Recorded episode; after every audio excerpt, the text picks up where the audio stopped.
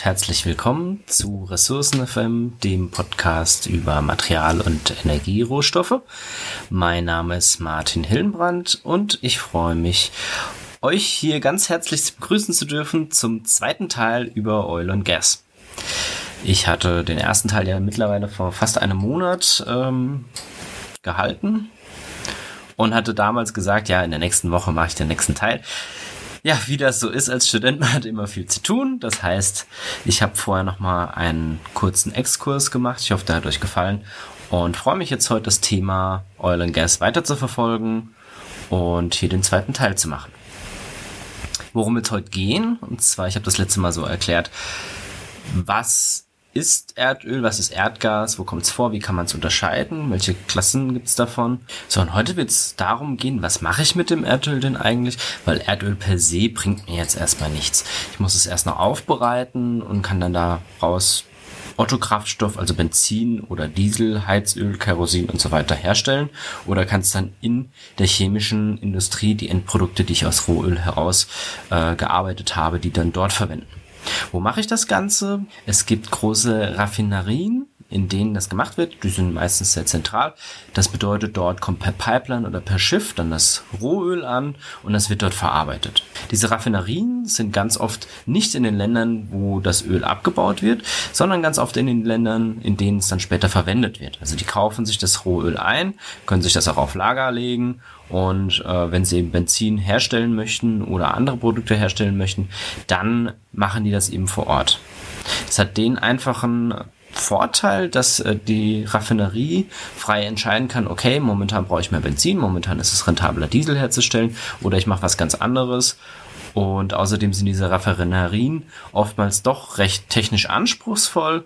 Das bedeutet, in vielen erdölproduzierenden Ländern ist vielleicht die Technik nicht da oder die wollen es nicht aufbauen und dann macht man das eben vor Ort, wo man dann auch das Benzin und den Diesel einfacher verteilen kann, weil für Rohöl, das ist einfach, da baue ich mir eine Pipeline, aber durch diese Pipeline kann ich ja dann nur dieses eine Rohöl durchschicken, ansonsten, wenn ich da was anderes durchschicke, dann würde ich das ja wieder verunreinigen und genauso ist das bei großen Tankschiffen, ist ja klar, ich kann auch nicht mit einem Getreideschiff Rohöl transportieren, weil danach könnte ich kein Getreide mehr reinfüllen. Und ähnlich ist es, wenn ich jetzt Benzin tanke und danach Diesel, dann geht das vielleicht noch, aber mit Heizöl und Benzin, das könnte schon Probleme geben, da muss ich zwischendrin das Schiff immer sauber machen und um mir das zu sparen, kann ich einfach nur Rohöl damit durch die Gegend transportieren und habe dann diese Qualitätsprobleme nicht.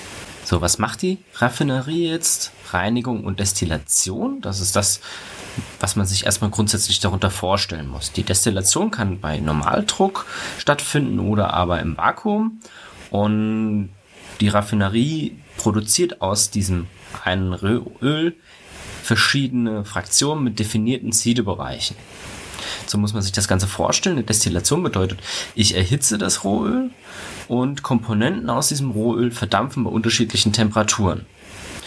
Wenn ich jetzt verschiedene Böden übereinander lege, in denen ich immer wieder das Destillat verdampfe und kondensieren lasse, dann kann ich mir über einen Temperaturanstieg immer die Fraktionen heraussieden, die ich haben möchte. Das heißt, ich fange in der Mitte oder relativ weit unten an, gebe dort mein Rohöl rein und lege hier eine gewisse Temperatur an. Dadurch verdampft alles, was einen Siedepunkt von unterhalb dieser Temperatur hat und schlägt sich auf dem ersten Boden nieder. Auf diesem Boden kann ich jetzt eine Temperatur anlegen, die etwas niedriger ist und dadurch kann ich wieder das abscheiden, was jetzt einen niedrigeren Siedepunkt hat und das, was eben einen höheren hat, das bleibt auf diesem Boden zurück. Dadurch kann ich mir das Ganze eben nach den definierten Siedebereichen auftrennen und bekomme dann zum Beispiel Ottokraftstoff, Dieselkraftstoff, Heizöl, Kerosin als direkt verwendbare Produkte heraus oder aber Flüssiggas, Nafta bzw. Rohbenzin, Mitteldestillate, die in einem mittleren Siedebereich von 140 bis 370 Grad sich abschlagen. Das kann ich dann eben rausziehen und weiterverarbeiten. Und das erste Mal, dass eine Raffinerie in diesem Sinne gebaut wurde, war 1856 in Polen. Und seitdem gibt es das eigentlich weltweit. Und je nach Aufbau der Raffinerie können hier eben verschiedene Produkte herausgezogen werden.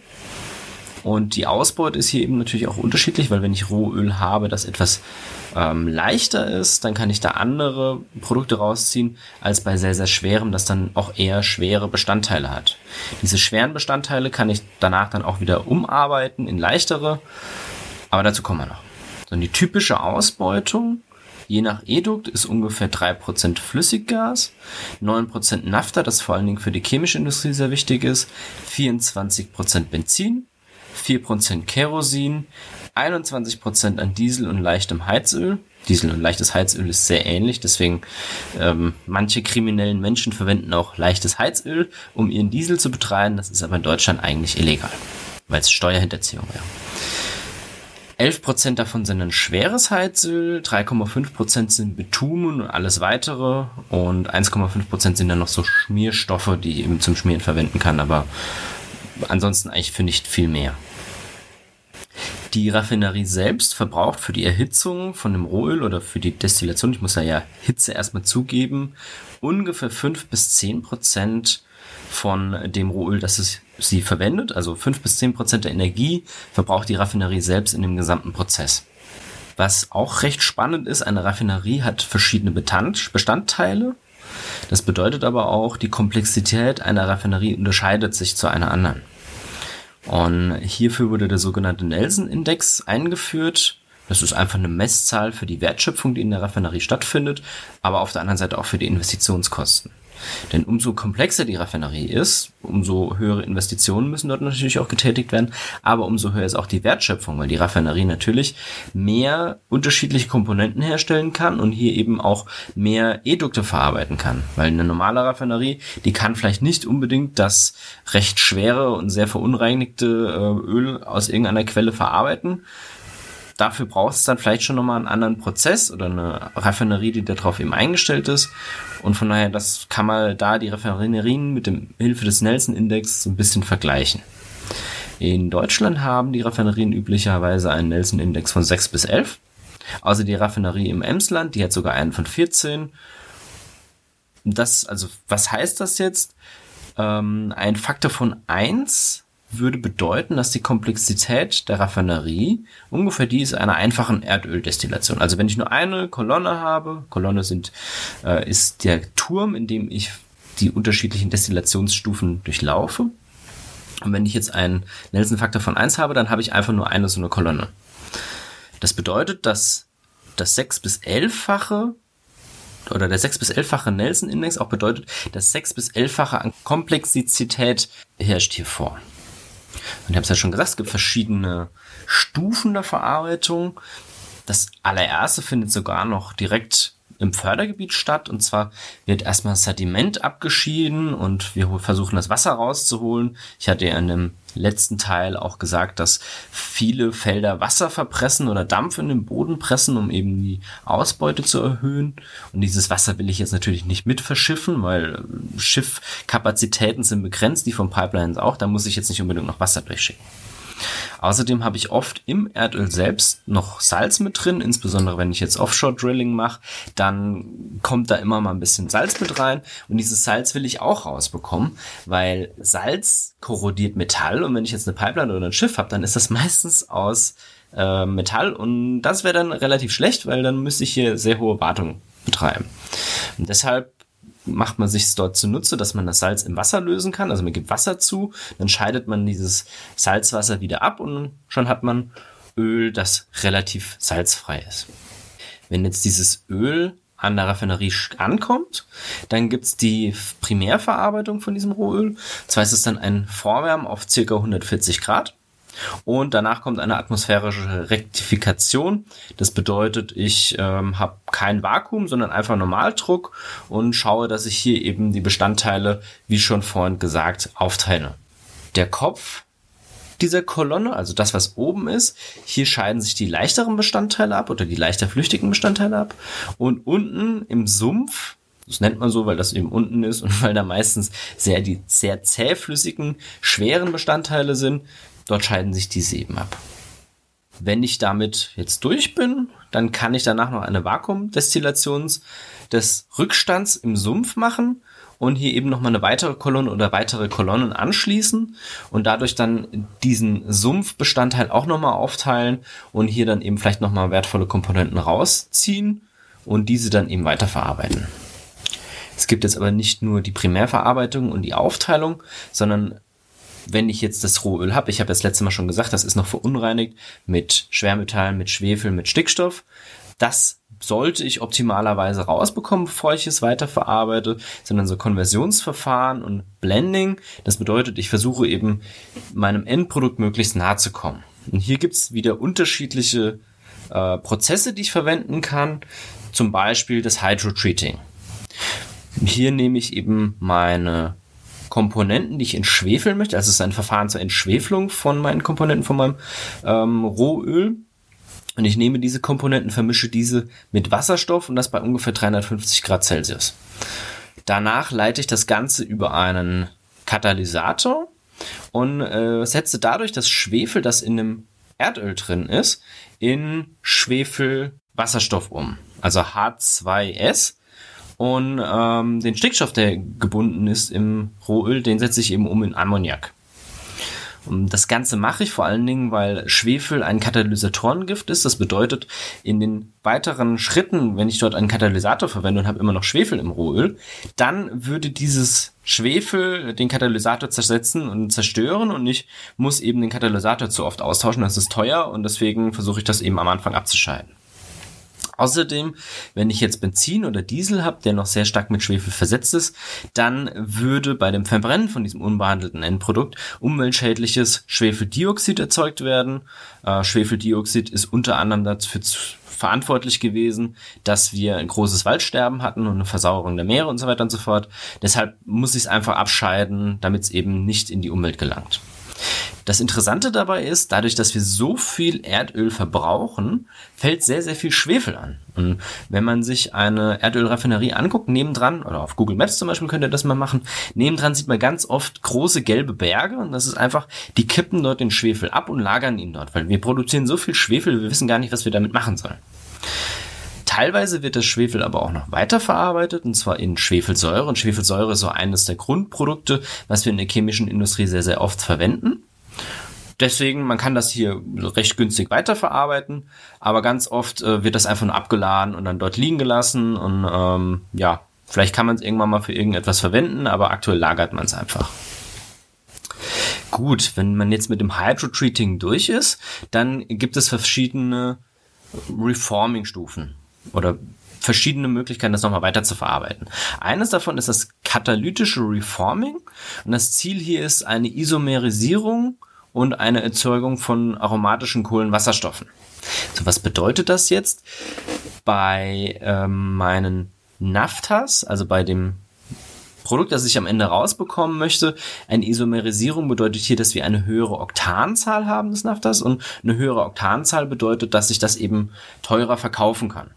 Ja, auch bei Benzin eine höhere Oktanzahl bedeutet, das ist kraftvoller, also das kann ich besser einsetzen und deswegen ist es teurer. Die Erzeugung von aromatischen Kohlenwasserstoffen ist deswegen sinnvoll, weil aromatische Kohlenwasserstoffe werden oft dann weiterverwendet in der chemischen Industrie und deswegen muss ich die eben hier erzeugen, zumindest zu einem großen Prozentteil, damit ich eben danach meine Verfahren darauf am besten einsetzen kann. Oktanzahl bedeutet auch die Zündungswilligkeit oder die Klopffestigkeit meines Kraftstoffs und zeigt eben an, okay, wie schnell zündet das Ganze denn? aromatische Kohlenwasserstoffe, ich hatte es gerade eben schon mal gesagt, das sind eben zyklische Kohlenwasserstoffe, also es sind solche Ringe, zum Beispiel Benzol ist so das, was man in der Schule normalerweise kennenlernt. Und warum sind die auch sinnvoll? Und zwar, die sind energetisch sehr günstig oder günstiger zumindest als nicht aromatische und deshalb sind die ganzen chemisch stabiler. Typische Reaktionen hier sind eben der Ringschluss, also die Zyklizierung, die Dehydrierung und die Isomerisierung. Isomerisierung bedeutet außerdem die höhere Oktanzahl, ja, die wird erreicht, aber wir haben dabei eine unveränderte Summenformel. Also der Stoff ist dann, also das ist ein anderes Molekül danach, aber die Summenformel bleibt die gleiche. Es ist einfach nur die Struktur, also wie dieses Molekül aussieht, wenn ich es niederzeichne, das verändert sich. Die Isomerisierung hat, wie schon gesagt, hier das Ziel, dass die Oktanzahl sich verbessert, aber es ist auch so, dass sich dadurch das Substitutionsmuster an den Aromaten verändert und das brauche ich eben, wenn ich bestimmte Aromaten herstellen möchte, die ich später in meiner chemischen Industrie brauche und dann kann ich das eben über diese Isomerisierung auch erreichen. Ein weiterer Schritt, der wahrscheinlich sehr bekannt ist für die Raffinerien, ist das sogenannte Cracking. Und hier gibt es verschiedene Vorgehensweisen. Einmal gibt es die thermischen Möglichkeiten, katalytisches Cracking oder aber das Hydrocracking. Ich fange einfach mal mit den thermischen an. Hier nutzen wir einfach Hitze, also Wärme und verarbeiten damit dann eben unseren Erdölbestandteil. Der Vorteil an einem thermischen Cracking ist, ich kann auch verunreinigte Bestandteile verarbeiten, weil ich ja keinen Katalysator habe. Von daher ist mir das relativ, natürlich nicht hundertprozentig egal, aber relativ egal, ob ich jetzt Schwefel mit drin habe oder andere Bestandteile mit drin habe. Und das thermische Cracking kann man nochmal unterteilen in das Vicebreaking. Das ist das Cracken der schweren Rückstandsöle und ich mache aus diesen schweren Rückstandsölen Gasöle. Danach gibt's noch das Delayed Coking, das bedeutet, ich stelle aus meinem Bestandteil Petrolkoks her, also ich spritze das in den Reaktor ein und verbrenne das und dadurch schlägt sich das nieder und dieses Petrolkoks brauche ich eben für bestimmte weitere Prozesse, in denen ich das zum Beispiel in der chemischen Industrie auch verwende. Steam Cracking ist wahrscheinlich eines der bekanntesten. Und zwar verwende ich hier eben Wasserdampf, den ich mit meinem Erdölbestandteil in Kontakt bringe. Und das verwende ich vor allen Dingen eben, um Ethen, Propen und Aromate aus Naphtha, Gasöl oder hydrogeniertem Vakuumgasöl, das eben in Ethen, Propen und Aromate umzuwandeln. Warum Ethen und Propen? Das sind sehr, sehr kleine Monomere und die kann ich eben auch in meiner chemischen Industrie sehr gut verwenden oder einsetzen, weil ich eben genau weiß, okay, was ist denn Ethen, was ist Propen? Da sind keine großen Seitengruppen dran. Aus diesen Monomeren kann ich dann eben in verschiedenen chemischen Reaktoren das Produkt herstellen, das ich möchte. Deswegen, das ist so der kleinste gemeinsame Nenner, könnte man sagen. Eine weitere Cracking-Möglichkeit ist das sogenannte katalytische Cracken. Und hier setze ich eben einen Katalysator ein. Das bedeutet, ich muss vorher den Schwefel rauslösen und den eben abscheiden. Und ich verwende hier als Katalysator saure Silikate. Insbesondere selten erddotierter Zeolit wird hier eingesetzt als Katalysator. Und ich verarbeite da dann schwere atmosphärische Gasöle, also in der Gasöle, die in der atmosphärischen Destillationskolonne oder Rektifikationskolonne eben abgeschieden wurden, aber ich verarbeite hier auch teilweise Vakuumgasöle als Edukte. Und Produkte daraus sind kurzkettige Olefine und Alkane. Warum will ich denn Olefine herstellen? Olefine haben mehr Doppelbindungen als normale Kohlenwasserstoffe und diese Doppelbindungen sind eben sehr gut einsetzbar, wenn ich hier noch irgendwelche Seitengruppen anbringen möchte. Das bedeutet, für die chemische Industrie brauche ich diese Olefine sehr häufig und deshalb wird auch das katalytische Cracken sehr gerne eingesetzt. Das thermische Cracken wird auch immer noch eingesetzt, aber das katalytische wird eben sehr gerne eingesetzt, weil es dadurch auch weniger Energie verbraucht, weil ich eben Katalysator mit dabei habe. Eine weitere Möglichkeit ist das sogenannte Hydrocracking. Hier versetze ich meine langkettigen Alkane mit Wasserstoff und mache dadurch daraus kurzkettigere Alkane. Und vorwiegend verarbeite ich hier Vakuumgasöle, also in der Vakuumrektifikation erhaltene Gasöle und ich habe hier den Vorteil, dass ich auch mit Schwefel versetzte Gasöle oder halt Edukte verwenden kann, weil der Schwefel und der die Schwefel- und Stickstoffverbindung, die werden hier einfach hydriert und dadurch fallen hier eben auch hohe Schwefelwasserstoff und Ammoniak für Volumina an, aber ich kann das eben hier auch recht gut mit abschalten durch das Hydrocracking. So, ich hatte ja vorhin gesagt, es fällt sehr viel Schwefel an. Was mache ich denn damit? Es gibt das sogenannte Claus-Verfahren. Und zwar wandle ich hier Schwefelwasserstoff mit Luftsauerstoff unstoichiometrisch um. Also ich verbrenne das im Grunde und wandle das Schwefelwasserstoff zu normalem Schwefel um, also 6S. Das sind dann einfach stabile Schwefelmoleküle, die ich einfach lagern kann. Das ist dann dieses gelbe Pulver, das man kennt. Hier ist es so, dass ich mehrere katalytische Stufen brauche, um eine fast vollständige Umsetzung zu erreichen. Also man erreicht so ungefähr 99,8%, weil eben das Ganze keine einfach reagierende Reaktion ist, sondern eben das in beide Richtungen reagieren kann und eben hier, dadurch, dass es auch katalytisch ist, ich nicht immer 100% umsetzen kann. Deshalb leite ich hier auch das bereits umgesetzte, das bereits behandelte Schwefelwasserstoff danach nochmal durch meine katalytischen Stufen und dadurch, ich leite das dann immer wieder dadurch, bis ich eben einen möglichst hohen Umsatz habe. Das Ganze kann ich auch in Kombination mit dem Doppelkontaktverfahren betreiben, um eben Schwefelsäure herzustellen. Alternativ kann ich hier auch direkt Schwefelsäure herstellen über den WSA-Prozess. So, das war es jetzt ganz, ganz, ganz schnell und rudimentär zum Thema Raffinerien. Ich hoffe, ihr habt das so ein bisschen umrissen. Ich kann euch auch empfehlen, schaut einfach mal online. Es gibt hier A Barrel of Full Wiki dort. Das ist eben ein Wiki, das aufgebaut wurde, um sich eben über Oil and Gas Themen zu informieren. Und hier wird das dann auch alles nochmal in Detail beschrieben. Und hier findet ihr dann auch die einzelnen Funktionen und Reaktionen, die ablaufen. So, warum ist das Ganze denn wichtig? Ich möchte euch jetzt einfach einen Kraftstoff vorstellen, und zwar den Diesel. Und an diesem einfach mal durchgehen, okay, was passiert denn eigentlich mit dem Diesel später? Und zwar, ich produziere diesen Diesel eben in den Raffinerien und danach verwende ich ihn einfach als Kraftstoff für Dieselmotoren, im Auto zum Beispiel, oder aber für Dieselaggregate, zum Beispiel zur Notstromversorgung. Man muss hier auch unterscheiden, es gibt noch den Marinediesel, der wird dann auf Schiffsdieselmotoren verwendet. Das ist aber noch mal ein bisschen was anderes, der setzt sich anders zusammen. Und zwar, wir denken, oder ich dachte das zumindest früher, als ich Diesel mit dem Auto getankt habe, okay, Diesel ist halt Diesel, das ist halt ein Stoff, der ist immer gleich. Nein, ist es nicht, und zwar das ist eben ein Stoffgemisch. Und zwar sind Bestandteile im Diesel Kerosin, Mittelfraktionen und sogar bis zu 7% sind Biodiesel davon, und außerdem packen die Hersteller hier noch ganz viele Additive dazu. Diese Additive packen die dazu, damit eben beispielsweise der Motor geschont wird oder aber im Winter der Diesel immer noch flüssig bleibt, dass er sauberer verbrennt oder dass eben hier einfach die Leistung vom Motor erhöht wird. Und je nachdem, ob ich jetzt einen Premium-Diesel kaufe, also bei einer teureren Tankstelle ist das oft so, dass die noch Additive dabei haben, die den Motor schonen. Oder wenn ich jetzt zu einem günstigeren Anbieter gehe, dann kann das sein, dass der die Additive eben weglässt, weil die natürlich immer etwas teurer sind. Und genau, das war es eigentlich auch schon. Der Dieselmotor wurde von Rudolf Diesel erfunden. Und Rudolf Diesel, der hat seine erste Produktion auch hier in Augsburg, wo ich jetzt gerade aufnehme, aufgebaut. Und wenn ihr mal in Augsburg seid, dann kann ich euch auch empfehlen, schaut euch mal das Dieselmotor-Museum an. Hier gibt's auch recht alte Dieselmotoren, da sieht man mal, wie der das damals erfunden hat und wie seine ersten Modelle denn aussahen, weil Rudolf Diesel hatte damals ziemliche Probleme. Und zwar hat ihm keiner geglaubt, okay, dass diese Drücke erreicht werden können oder dass es überhaupt funktioniert.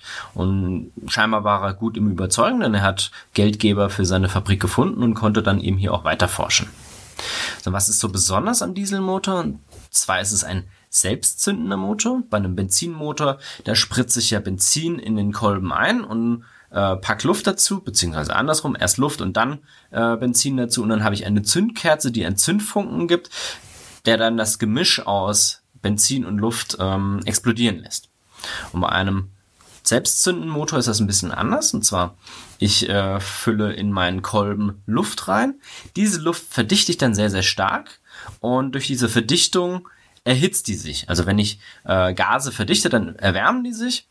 Und kurz bevor ich hier die maximale Verdichtung habe, kurz bevor ich den oberen Totpunkt in meinem Kolben erreiche, dann wird der Dieselkraftstoff eingespritzt.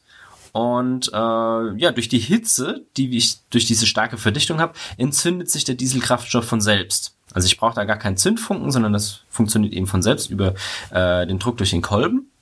Und dadurch explodiert das Gemisch dann. Das ist die Frage, okay, warum spritze ich das denn ein, kurz bevor ich den oberen Totpunkt erreiche? Eigentlich wäre die höchste Kompression von der Luft und damit auch die höchste Hitze, wenn das schon komplett oben am Totpunkt ist. Naja, ich mache das, weil den Diesel, den ich anspritze, der braucht ja auch einen Moment, um sich eben zu verteilen im Kolben und damit er eben optimal abbrennen kann.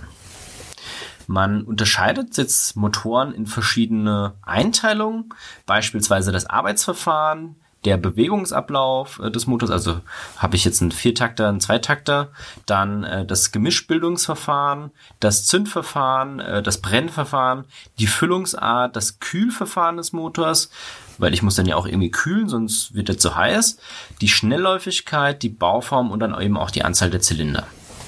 Und beim Dieselmotor unterscheidet man bei der Schnellläufigkeit beispielsweise nach Mau. Man hat den langsamen, den mittelschnellen, den schnellläufigen Diesel. Der langsame geht bis ungefähr 300 Umdrehungen die Minute. Der mittelschnelle ist kleiner als 1000 Umdrehungen die Minute und der schnellläufige ist eben größer als 1000 Umdrehungen die Minute. Wie schon gesagt, es gibt hier auch verschiedene Sorten an Diesel, die sich eben durch die Zusätze unterscheiden. Und diese Zusätze werden teilweise in der Raffinerie schon eben dazugegeben. Man muss hier auch schauen, ich hatte ja vorhin auch schon gesagt, man kann leichtes oder extra leichtes Heizöl als Ersatz für den Diesel verwenden. Hier ist es aber so, dass das Heizöl oft auch andere Zusatzstoffe hat und deswegen eben auch nicht verbrannt werden sollte als Dieselersatzstoff, weil es eben auch den Motor kaputt machen kann. Und insbesondere in Deutschland ist das Heizöl oft auch eingefärbt, damit man danach eben sehen kann, wer denn jetzt hier kein Diesel verwendet, sondern Heizöl verwendet, weil Heizöl wird eben anders besteuert und Diesel wird relativ teuer besteuert. Man hat bei der Herstellung in der Raffinerie auch das Problem, dadurch, dass extra leichtes Heizöl und Diesel eben sehr nah aneinander sind in der Fraktion, unter anderem auch wie Jetbenzin bzw. Kerosin, dadurch habe ich eine direkte Konkurrenz zum Diesel. Das bedeutet, wenn jetzt extra leichtes Heizöl mehr nachgefragt wird, zum Beispiel im Winter, dann beeinflusst das natürlich auch den Dieselpreis. Oder aber wenn ich jetzt zum Beispiel mehr Jetbenzin und Kerosin verbrauche, dann beeinflusst das den Dieselpreis eben auch, weil die beiden direkt in Konkurrenz stehen. Der Zusammenhang ist hier eben einfach vom Bedarf abhängig und ja, wirkt sich eben darauf aus. Wie schon gesagt, die Hauptbestandteile sind eben das Kerosin und eben verschiedene andere Stoffe. Um das Ganze nochmal ein bisschen chemischer auszudrücken, ich habe hier vor allen Dingen Alkene, Cycloalkane, aromatische Kohlenwasserstoffe mit drin. Das sind normalerweise Moleküle, die so 9 bis 22 C-Atome pro Molekül haben. Und vom Siedebereich her bewegt sich das so von 170 bis 390 Grad. Und das Gleiche trifft eben auf das extra leichte Heizöl zu, weswegen das eben als Substitut verwendet werden kann, wie ich schon gesagt hatte. Es gibt außerdem synthetischen Diesel. Ein synthetischer Diesel ist eben Diesel, den ich darüber gewinne, dass ich Kohlenwasserstoffe, meistens ist das dann Erdgas, in sogenanntes Synthesegas umsetze. Synthesegas ist im Grunde, ja, ich nenne es jetzt einfach mal standardisiertes Gas. Also man weiß ganz genau, was da drin ist und dieses Synthesegas kann man danach verwenden, um eben daraus verschiedene Kohlenwasserstoffe zu synthetisieren. Und beispielsweise über die Fischer-Tropsch-Synthese kann ich dieselähnliche Kohlenwasserstoffe erzeugen. Das Ganze nennt sich dann auch Gas-to-Liquid-Reaktion und dadurch ist es potenziell auch möglich, Synthesegas eben aus nachhaltigen Quellen zu gewinnen und dadurch dann eben synthetischen Diesel aus nachhaltigen Quellen zu gewinnen. Und warum ist das Ganze so toll? Und zwar synthetischer Diesel ist ja sauber, der ist ja rein, weil ich habe keinen Stickstoff mit dabei, ich habe keinen Schwefel mit dabei, ich habe keine irgendwelche Reststoffe mit dabei, die aus dem Erdöl kommen, sondern ich habe hier wirklich eine sehr gute Umsetzung und habe eigentlich nur die dieselähnlichen Kohlenwasserstoffe und außerdem habe ich hier eine sehr hohe Ketanzahl von 75 bis 80 und das ist sehr, sehr hoch, das heißt, es ist ein sehr hochqualitativer Dieselersatzstoff. Deshalb wird das auch gerne zugesetzt, einer der Zusätze, den eben vor allen Dingen die Premium-Hersteller verwenden, weil dadurch dann eben das sehr gut abbrennt im Dieselmotor und dadurch einfach die Effizienz und die Langlebigkeit, aber auch eben die Ausbeute erhöht wird. Es ist aber auch so, in dem Moment, wo ich erstmal die Kohlenwasserstoffe in Synthesegas umsetze und danach noch die Fischer-Tropsch-Synthese draufsetze, bei jedem Umwandlungsschritt habe ich eben immer das Problem, dass ich Energie reinstecken muss in Form von Wärme oder dass ich eben Verluste habe. Und also das bedeutet eben, ich habe einen Effizienzverlust. Und Effizienzverluste sind immer schlecht, weil umso weniger Effizienz ich habe, umso mehr Anfangsstoffe brauche ich. Und die sind natürlich auch immer begrenzt, auch wenn wir jetzt eine nachhaltige Quelle haben. Beispielsweise beim Biodiesel ist ja das Problem, wir gewinnen den aus Raps und aus Palmöl und irgendwann sind einfach die Flächen dafür verbraucht. Dann gibt es vielleicht noch irgendwie die Möglichkeiten, das Ganze mit Algen oder sowas herzustellen, aber irgendwann ist einfach die Fläche auf der Erde verbraucht und dann ist das Ganze vielleicht doch nicht ganz so effizient.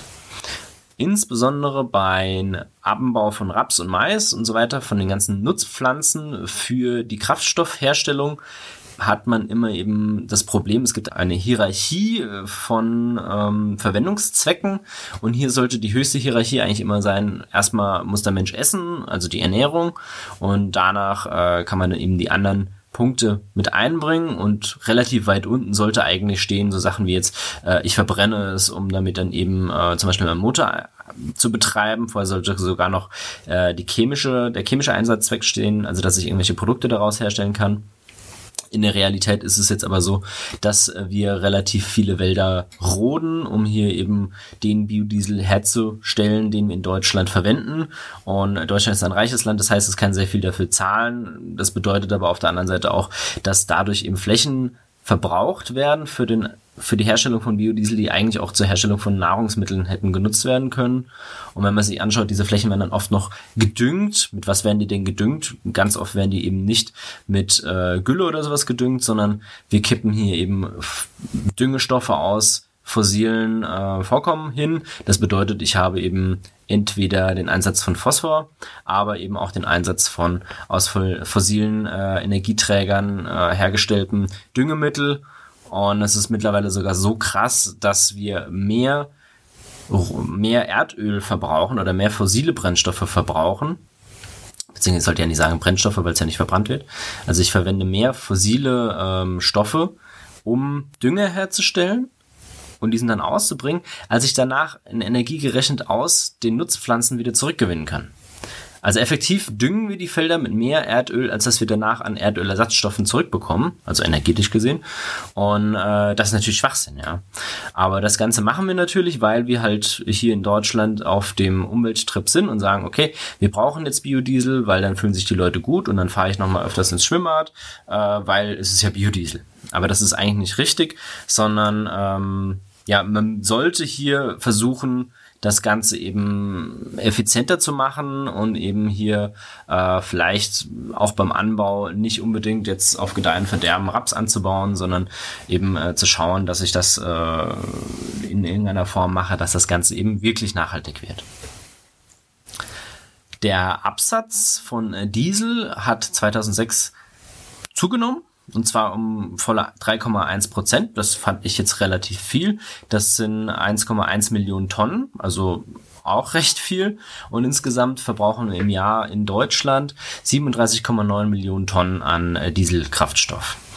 Hat mich ehrlich gesagt etwas überrascht, weil ich dachte auch, 2005, da ging das Ganze ja los mit hier den Vorwürfen bezüglich der Abgasskandale. Und in meiner Wahrnehmung dachte ich jetzt, dass weniger Dieselautos verwendet werden, beziehungsweise die Leute da vielleicht ein bisschen drauf Rücksicht genommen haben. Aber wir sehen hier ganz klar, das hat eigentlich keinerlei Relevanz gehabt, sondern der Absatz ging hier hoch und damit eben auch der Verbrauch. Und wenn ich jetzt schon bei den Abgasen bin, was ist denn so schlimm daran, wenn ich Diesel verbrenne? Da denkt man jetzt erstmal an CO2 und alles, was eben so klimaaktiv ist, also alles, was hinten rauskommt an CO2, ist natürlich auch für den Klimawandel nicht gerade wenig, wobei man dazu sagen muss, dass die Fahrzeuge zwar einen Teil einnehmen, aber bei weitem nicht den größten Teil einnehmen. Also was ist da dran jetzt eigentlich so schlimm an den Abgasen? Zwar ist es jetzt primär nicht das CO2, weil das CO2, das steigt einfach in die Atmosphäre und gut ist. Das Schlimme daran ist, dass hier auch sogenannte NOx, also Stickstoffoxid, Partikel ausgestoßen werden oder Moleküle ausgestoßen werden und dass ich auch kohlenstoffhaltigen Feinstaub habe, der hier ausgestoßen wird. Und dieser kohlenstoffhaltige Feinstaub, der gilt als gesundheitsschädlich, da es meist nicht reiner Kohlenstoff ist, sondern wir hier eine Agglomeration von Rußpartikeln haben mit anderen gesundheitsschädlichen Stoffen, wie zum Beispiel den sogenannten PAX, also polyzyklische aromatische Kohlenwasserstoffe, und diese PAX sind eben krebserregend. Deshalb wurde die Abgase von Diesel wurden eben auch deshalb als klar krebserregend klassifiziert. Bei Benzin ist es so, dass es im Verdacht steht, Krebs zu erregen, und deshalb gibt es hier eben ganz klare Anforderungen, wie viele Abgase, also wie viele NOx-Emissionen hier denn eben ausgestoßen werden dürfen aus einem Dieselmotor, und deshalb muss ein Dieselmotor, um eben diese Grenzwerte einzuhalten, auch eine Abgasreinigung haben, also meistens eben einen Partikelabscheider. Und große Schiffe zum Beispiel müssten das eigentlich auch haben. Ganz oft hilft man sich so, dass eben in den internationalen Gewässern es so ist, dass die das sich da nicht dran halten, weil es da keiner überwacht. Und sobald sie eben in die Nähe von irgendeinem Hafen kommen, also in das Hoheitsgebiet einfahren von einem Land, das hier drauf achtet, dann stellen die einfach um, zum Beispiel auf Gasbetrieb, oder aber lassen sich zum Beispiel im Hafen durch Flüssiggaskraftwerke, die auf Pontons stehen oder sowas, mit Strom versorgen. Dann müssen die da hier ihren eigenen Schiffsdieselmotor nicht anschmeißen. Insbesondere bei der Verwendung von Common Rail Einspritz-Dieselmotoren, also modernen Dieselmotoren, werden hier lungengängige Feinstpartikel erzeugt. Das bedeutet lungengängig, also die können von der Lunge eben in die Lunge aufgenommen werden und in der Lunge sich eben auch verbreiten. Und wenn ich hier jetzt eben PAX mit drin habe, dann begünstigt das eben Lungenkrebs. Und es ist so, dass Dieselruß besonders viel Ruß produziert, da der Diesel eben ungefähr doppelt so lange Aromaten sind wie beim Benzin. Das heißt, das Benzin verdampft vollständiger als der Diesel in der Brennkammer, und bei der Selbstzündungsphase im Dieselmotor verdampft nicht der gesamte Aromat. Und das, was eben nicht verdampft, die Aromaten, die nicht verdampfen, die werden dann so gesagt gecrackt und werden hinten eben als Ruß ausgestoßen. Also es sind dann diese kohlenstoffhaltigen Feinstpartikel. Das bedeutet im Umkehrschluss, der Dieselmotor produziert eben mehr Ruß, der Benzinmotor produziert dafür aber mehr PAX, also die polyzyklischen aromatischen Kohlenwasserstoffe. Und von den NOx-Emissionen her, das ist eben nochmal was anderes, da produziert der Dieselmotor zwar auch sehr viel, aber immer noch etwas weniger als der Benzinmotor. Gut, kommt jetzt auf den Motor wieder drauf an. Aber insgesamt kann man sagen, dass der Dieselmotor relativ hohe Auflagen hat, was diese Feinstaubemissionen eben angeht. Und die Benzinmotoren sind hier aber auch so, dass sie ihre eigenen Grenzwerte eigentlich nicht einhalten. Zumindest wird das sehr stark vermutet. Momentan gibt es so eine Art Hexenjagd auf Dieselmotoren, weil es eben so ist, dass die mehr emittiert haben an Stickoxiden, als es erlaubt ist. Und seit spätestens den 1990ern ist bekannt, dass auch die Optimierung auf Kraftstoffeinsparung dazu führt, dass eben mehr NOx emittiert wird. Das bedeutet, ich reduziere meinen Kraftstoffverbrauch, also meinen Einsatz von Diesel. Das bedeutet auf der anderen Seite, ich produziere auch weniger CO2, was ja erstmal gut ist. Aber es kann eben, oder es passiert dabei dann auch, dass eben mehr Stickoxide erzeugt werden. Und das ist schlecht, weil beispielsweise in den letzten Jahren ist es so gewesen, dass die 28 EU-Staaten plus Schweiz plus Norwegen pro Jahr 5000 Tote hatten, die eindeutig auf die höheren Stickoxidemissionen zurückzuführen sind. Und zwar sind die Stickoxidemissionen um den Faktor 4 bis 7 höher, als sie eigentlich sein sollten. Das Ganze das Ganze konnte man sich lange nicht erklären, und mittlerweile weiß man es eben, weil die Automobilindustrie hier getrickst hat, weil eigentlich hat es mathematisch keinen Sinn gemacht, dass wir so hohe Werte hier haben, aber jetzt wissen wir eben, warum die Werte auch so hoch sind. Und das Ganze ist eigentlich recht skurril, oder viele Politiker finden das sehr skurril. Und zwar, wenn man sich anschaut, okay, wir haben ja für den Umweltschutz die CO2-Reduktion durchgeführt bei den Autos, und wir haben insbesondere auch im Hinblick auf den Umweltschutz versucht, hier möglichst wenig Treibstoff einzusetzen. Und die Leute, die jetzt gerade für eine Reduktion der NOx-Emissionen eingetreten sind, die sind vorher für Umweltschutz und CO2-Reduktion eingetreten. Und das widerspricht sich ja laut Politik. Und viel der Argumentation, dass man hier jetzt gar nicht sagen kann, okay, die haben was Falsches gemacht, basiert darauf. Meiner Meinung nach sieht das Ganze aber auch ein bisschen anders aus. Und zwar, wir haben Grenzwerte an NOx-Emissionen, die müssen wir eben einhalten, weil das sind eben Grenzwerte, die uns hier sagen, okay, so viel ist noch verträglich, so viel ist noch akzeptierbar an Feinstaub auch in der Stadt. Und wenn wir diese Grenzwerte eingehalten haben, dann können wir anfangen und nach CO2-Reduktionsgesichtspunkten und Treibstoffeinsparungen die Motoren optimieren. Aber diese Grenzwerte müssen wir überhaupt erstmal einhalten.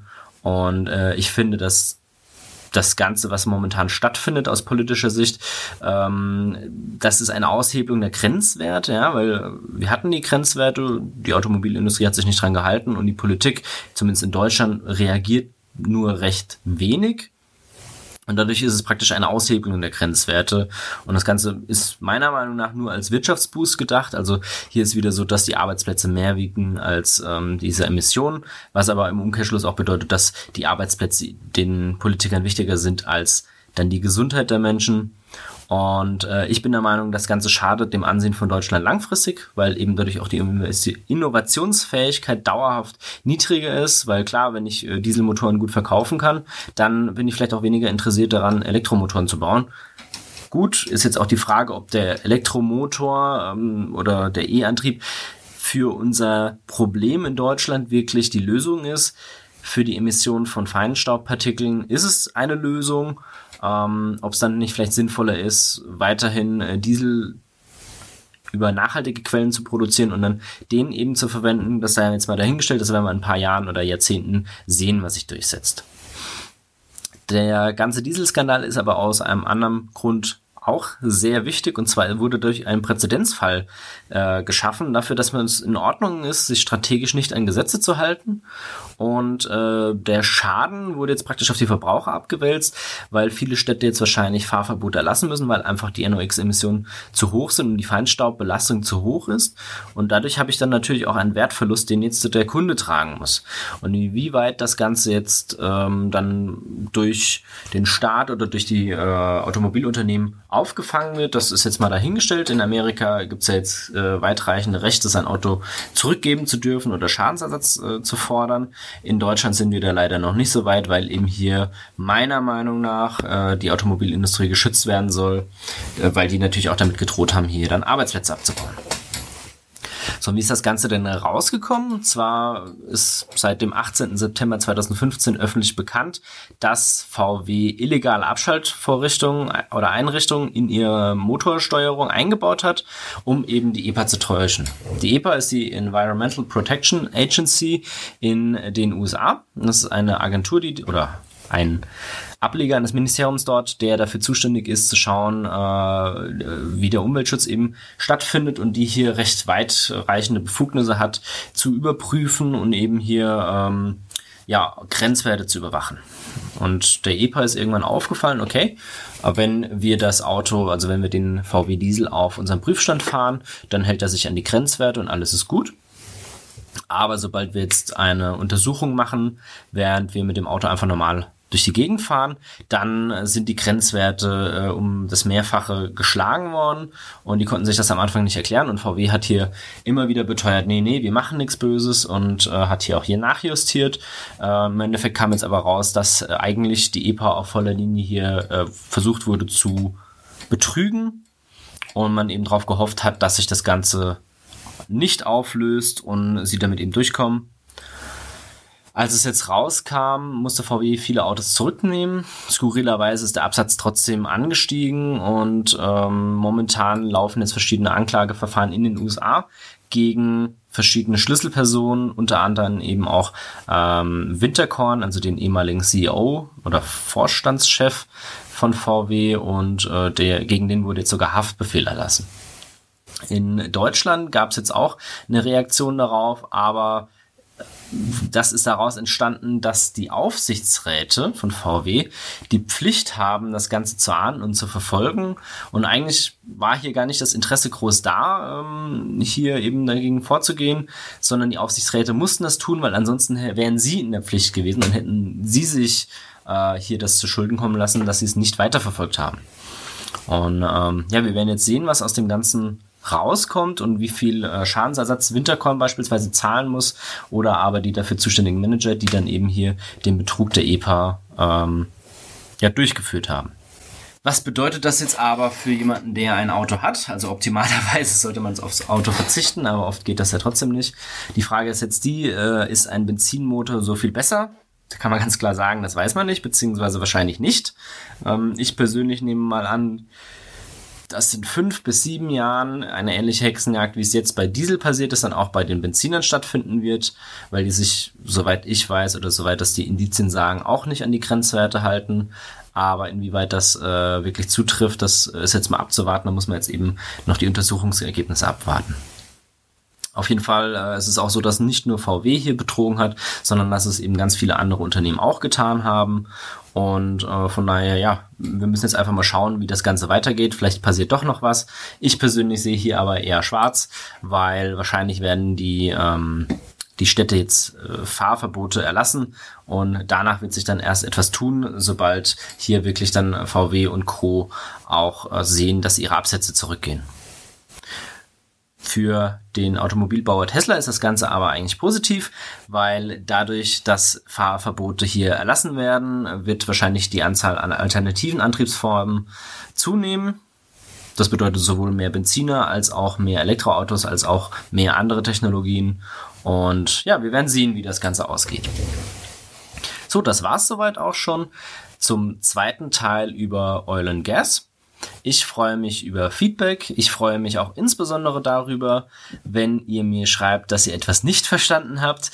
Das hat nämlich eine der Hörerinnen mir schon mitgeteilt, dass ich doch ein Glossar anfangen soll, in dem ich einzelne Begriffe nochmal erkläre, die ich hier verwende. Ja, bitte schickt mir diese Begriffe, weil irgendwann hat man auch so ein bisschen Betriebsblindheit, wenn man sich damit jeden Tag beschäftigt. Und dann sind viele Begriffe für mich selbstverständlich, die für andere das vielleicht nicht sind. Ich sammle jetzt einfach mal ein paar Begriffe und freue mich, wenn ihr mir hier eben weitere zukommen lasst. Von daher bleibt mir nur noch zu sagen, die wichtigste Ressource der Menschen ist ein unsteter Geist und einen schönen Abend.